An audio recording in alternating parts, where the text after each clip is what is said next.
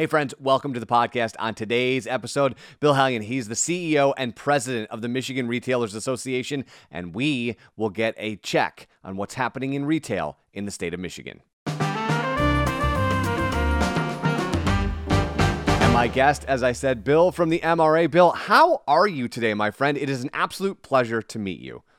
It's great to meet you too, Eric. I'm doing great. You know, we're happy that retail is at full capacity right now and churning along. And, you know, retail is certainly, it's having a good year so far in 2021. And we hope that that continues throughout the rest of the year.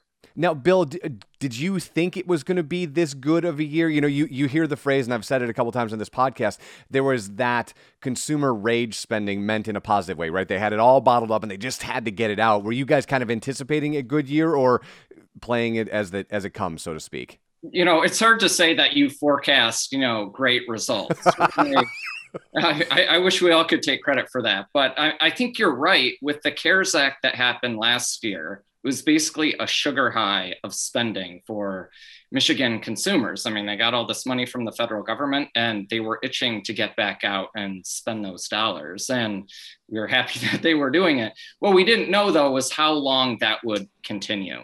And what we do to try to get a feel for how our members are doing, we survey them on a monthly basis. We have it's in conjunction with the Federal Reserve in Chicago. And we ask them, you know, how were your sales this month as compared to last year? And then what are you projecting as a 3-month outlook? And, you know, retailers by their nature are very optimistic, but we have been seeing pretty consistently throughout 2021, you know, they're projecting positive sales to continue. Right, and as you and I are meeting, we're right in the middle of back to school shopping and all of that sort of stuff, which is obviously a good sign for retailers. And I'm wondering, you know, as you're seeing that forecasting 3 months out, if you could put your crystal ball on the table, so to speak, what do you think Q4 is going to look like for retailers in Michigan? I mean, certainly they've had challenges this year that they've had to overcome, primarily labor shortages. I mean, with the federal unemployment benefit, they've had trouble luring people back into the workplace when they can, you know, make $662 a week staying home. And they've also had some supply chain issues. Pretty much 97% of retailers have had those. So sure. I think it's likely at least the supply chain issues are going to take a while to shake out. Hopefully with the federal unemployment benefit supposed to go away in September, that we will see more people come back into the workforce, and that shouldn't be a challenge. So retailers have been busy, you know, procuring that inventory so they can have a successful holiday season. We're still optimistic. We still think it's going to be a good year. The National Retail Federation surveys its members as well, and has projected, you know, very strong sales for the rest of the year. So, you know, all things look good. But as you mentioned, when we you know, first met here, is there are some unknowns with the Delta variant and what the future may look like as we emerge from the pandemic. And one of the things that I really wanted to talk to you is in early June this year, you wrote a blog post that I absolutely adored, because when I go or take my family to a new city, the very first thing that we do is walk around where we are to kind of get a sense of the energy, where things are, kind of that sort of thing. And you wrote this blog post about your internship in the early 2000s with the MRA. And at the time, you were doing this point of purchase upgrade, but it had to be done physically, right? You do it now digitally, but it had to be done physically. And so you had to drive from place to place to place to help them install this stuff. And can you talk a little bit, A, about what that job was like and kind of pivoting on a dime to go from this place instead and go to that place in a time that we don't have GPS or iPhones, and kind of what it taught you about being able to feel and touch and be in these physical locations? Yeah, well, Michigan Retailers has a pretty robust merchant processing program. I mean, we process transactions for customers in all 50 states, and we'll do about 1.5 billion in annual volume this year. Wow. And, you know, that program was developing back in the 2000s, and they were switching from one back-end processor to another. So we had to go physically touch each merchant processing customer and do an update on their credit card terminal so they could continue processing.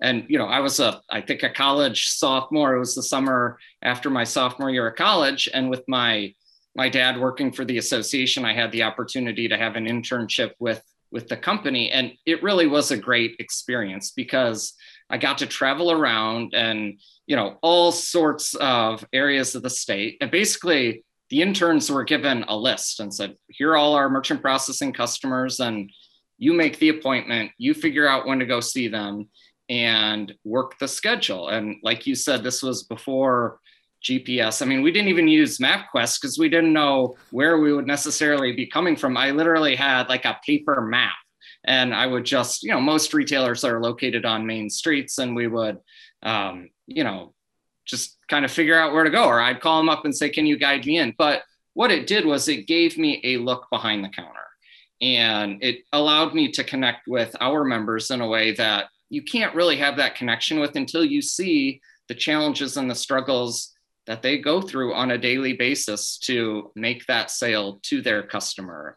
And so not only did I get to visit with a lot of our members, but I got to see all over Michigan. I mean, it's really a great experience. How do you think an experience like that has guided you through up until this point, right? Nearly 2 decades later, you have this experience to understand that being on the ground floor, getting down at street level advises you on the actual temperature of what's going on. You know, how does that advise you to this day? While we have various programs for our membership, our core mission is to advocate for the industry and for our members, and understanding their challenges and knowing what their wants and needs are for them to thrive in today's economy, especially in an environment where they're having to operate with COVID restrictions, whether that's capacity limitations or, you know, PPP procurement, enforcing mask mandates.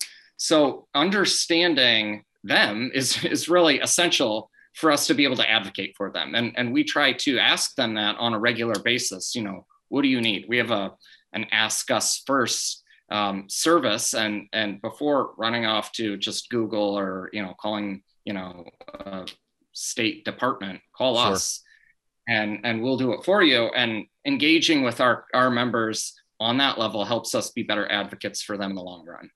And speaking of advocacy, perhaps most Michiganders aren't necessarily familiar with your role and what you do for the MRA. Can you maybe give me a 10,000 foot view of what a day-to-day is for you when you talk about that advocacy? Because obviously there are many tentacles that the MRA has to do in order to advocate for retailers. And I'm wondering, you know, on a random Wednesday, what does a day look like for you? Yeah, and my role is maybe a little bit different than some of the other state retail associations because we have fairly active service offerings. I mean, we run a full insurance company and we provide workers' compensation for our members.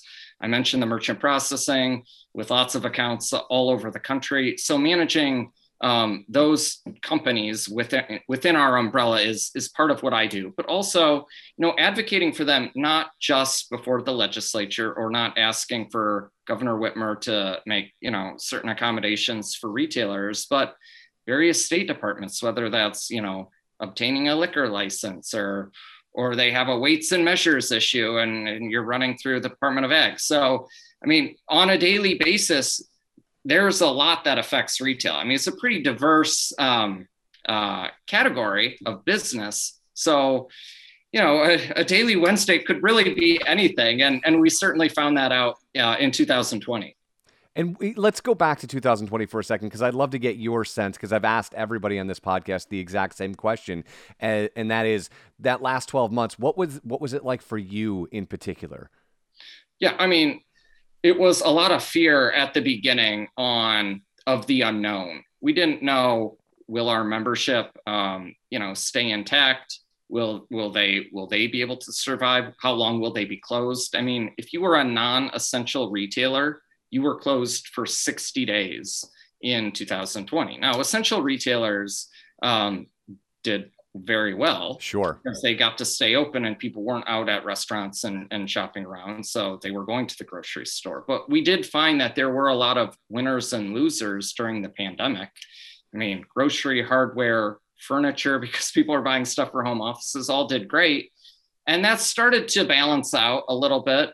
But, you know, like I said, with our merchant processing portfolio, we had, it was 47% of what of a drop off from 2019. And that's a lot of revenue for our organization. And not only is it revenue for our organization, but you can see that our customers are not processing the volume that they did. I mean, just completely overnight, like flipping off the switch, sales just gone. And would those come back? Now, we have found that many did, but I mean, there were several retailers and other businesses that unfortunately didn't survive. So let's talk about something a little bit more positive. And that is, can you maybe give me a look at some retail trends going into the end of the year, maybe into early 2022. What's happening in the space? What are the things that are hot that consumers might want to know about before they start shopping for whatever that might be, new clothes, shoes, a car, whatever? Yeah, I think what the pandemic did was it helped retailers really develop kind of an omni-channel service offering for their customers. And a lot of small retailers, maybe all they had was a Facebook page. Maybe they didn't have e-commerce sales available. But you know, whether or not they needed like a gentle push to head in that direction, I mean, the pandemic was a firm shove. So a lot of them took that time. Yeah, I mean, a lot of them took that time being closed to build out a new website and be able to do curbside or you know, various forms of fulfillment. And what retailers are really focused on now, it's guiding that customer from shopping, browsing different you know, customer reviews and different products all the way through the purchase and then the fulfillment of the order, whether that is an in-store pickup or it could be, you know, shipped to their home. So I mean, that is certainly a trend as we move forward. I think retailers that do well will have developed that mechanism to survive. And, you know, certainly having a connection with their customer base is helpful. If you sell a unique item or you've developed a following via Facebook or social events where you bring, you know, a loyal customer base in, that will help, you know, you continue to thrive as we emerge. Now, Bill, the Michigan Retailers Association collects a ton of data. You've alluded to it a number of times, but I'm wondering if you could take a single piece of data and tell us, you know, people in Michigan, why it's so important to shop on those main streets. Like one piece of data that will go, this is why you do this.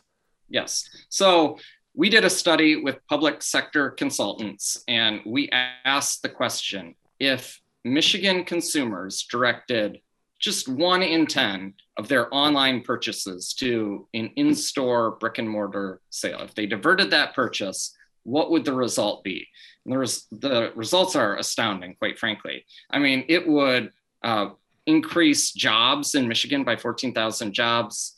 It would boost labor income by $533 million, and it would generate almost $2 billion of increased economic output in the state of Michigan by just diverting 1 in 10. So we realize that e-commerce is not going away, but e-commerce is 16.8% of the total retail spend. So you still have 83% that's being spent at a brick and mortar store.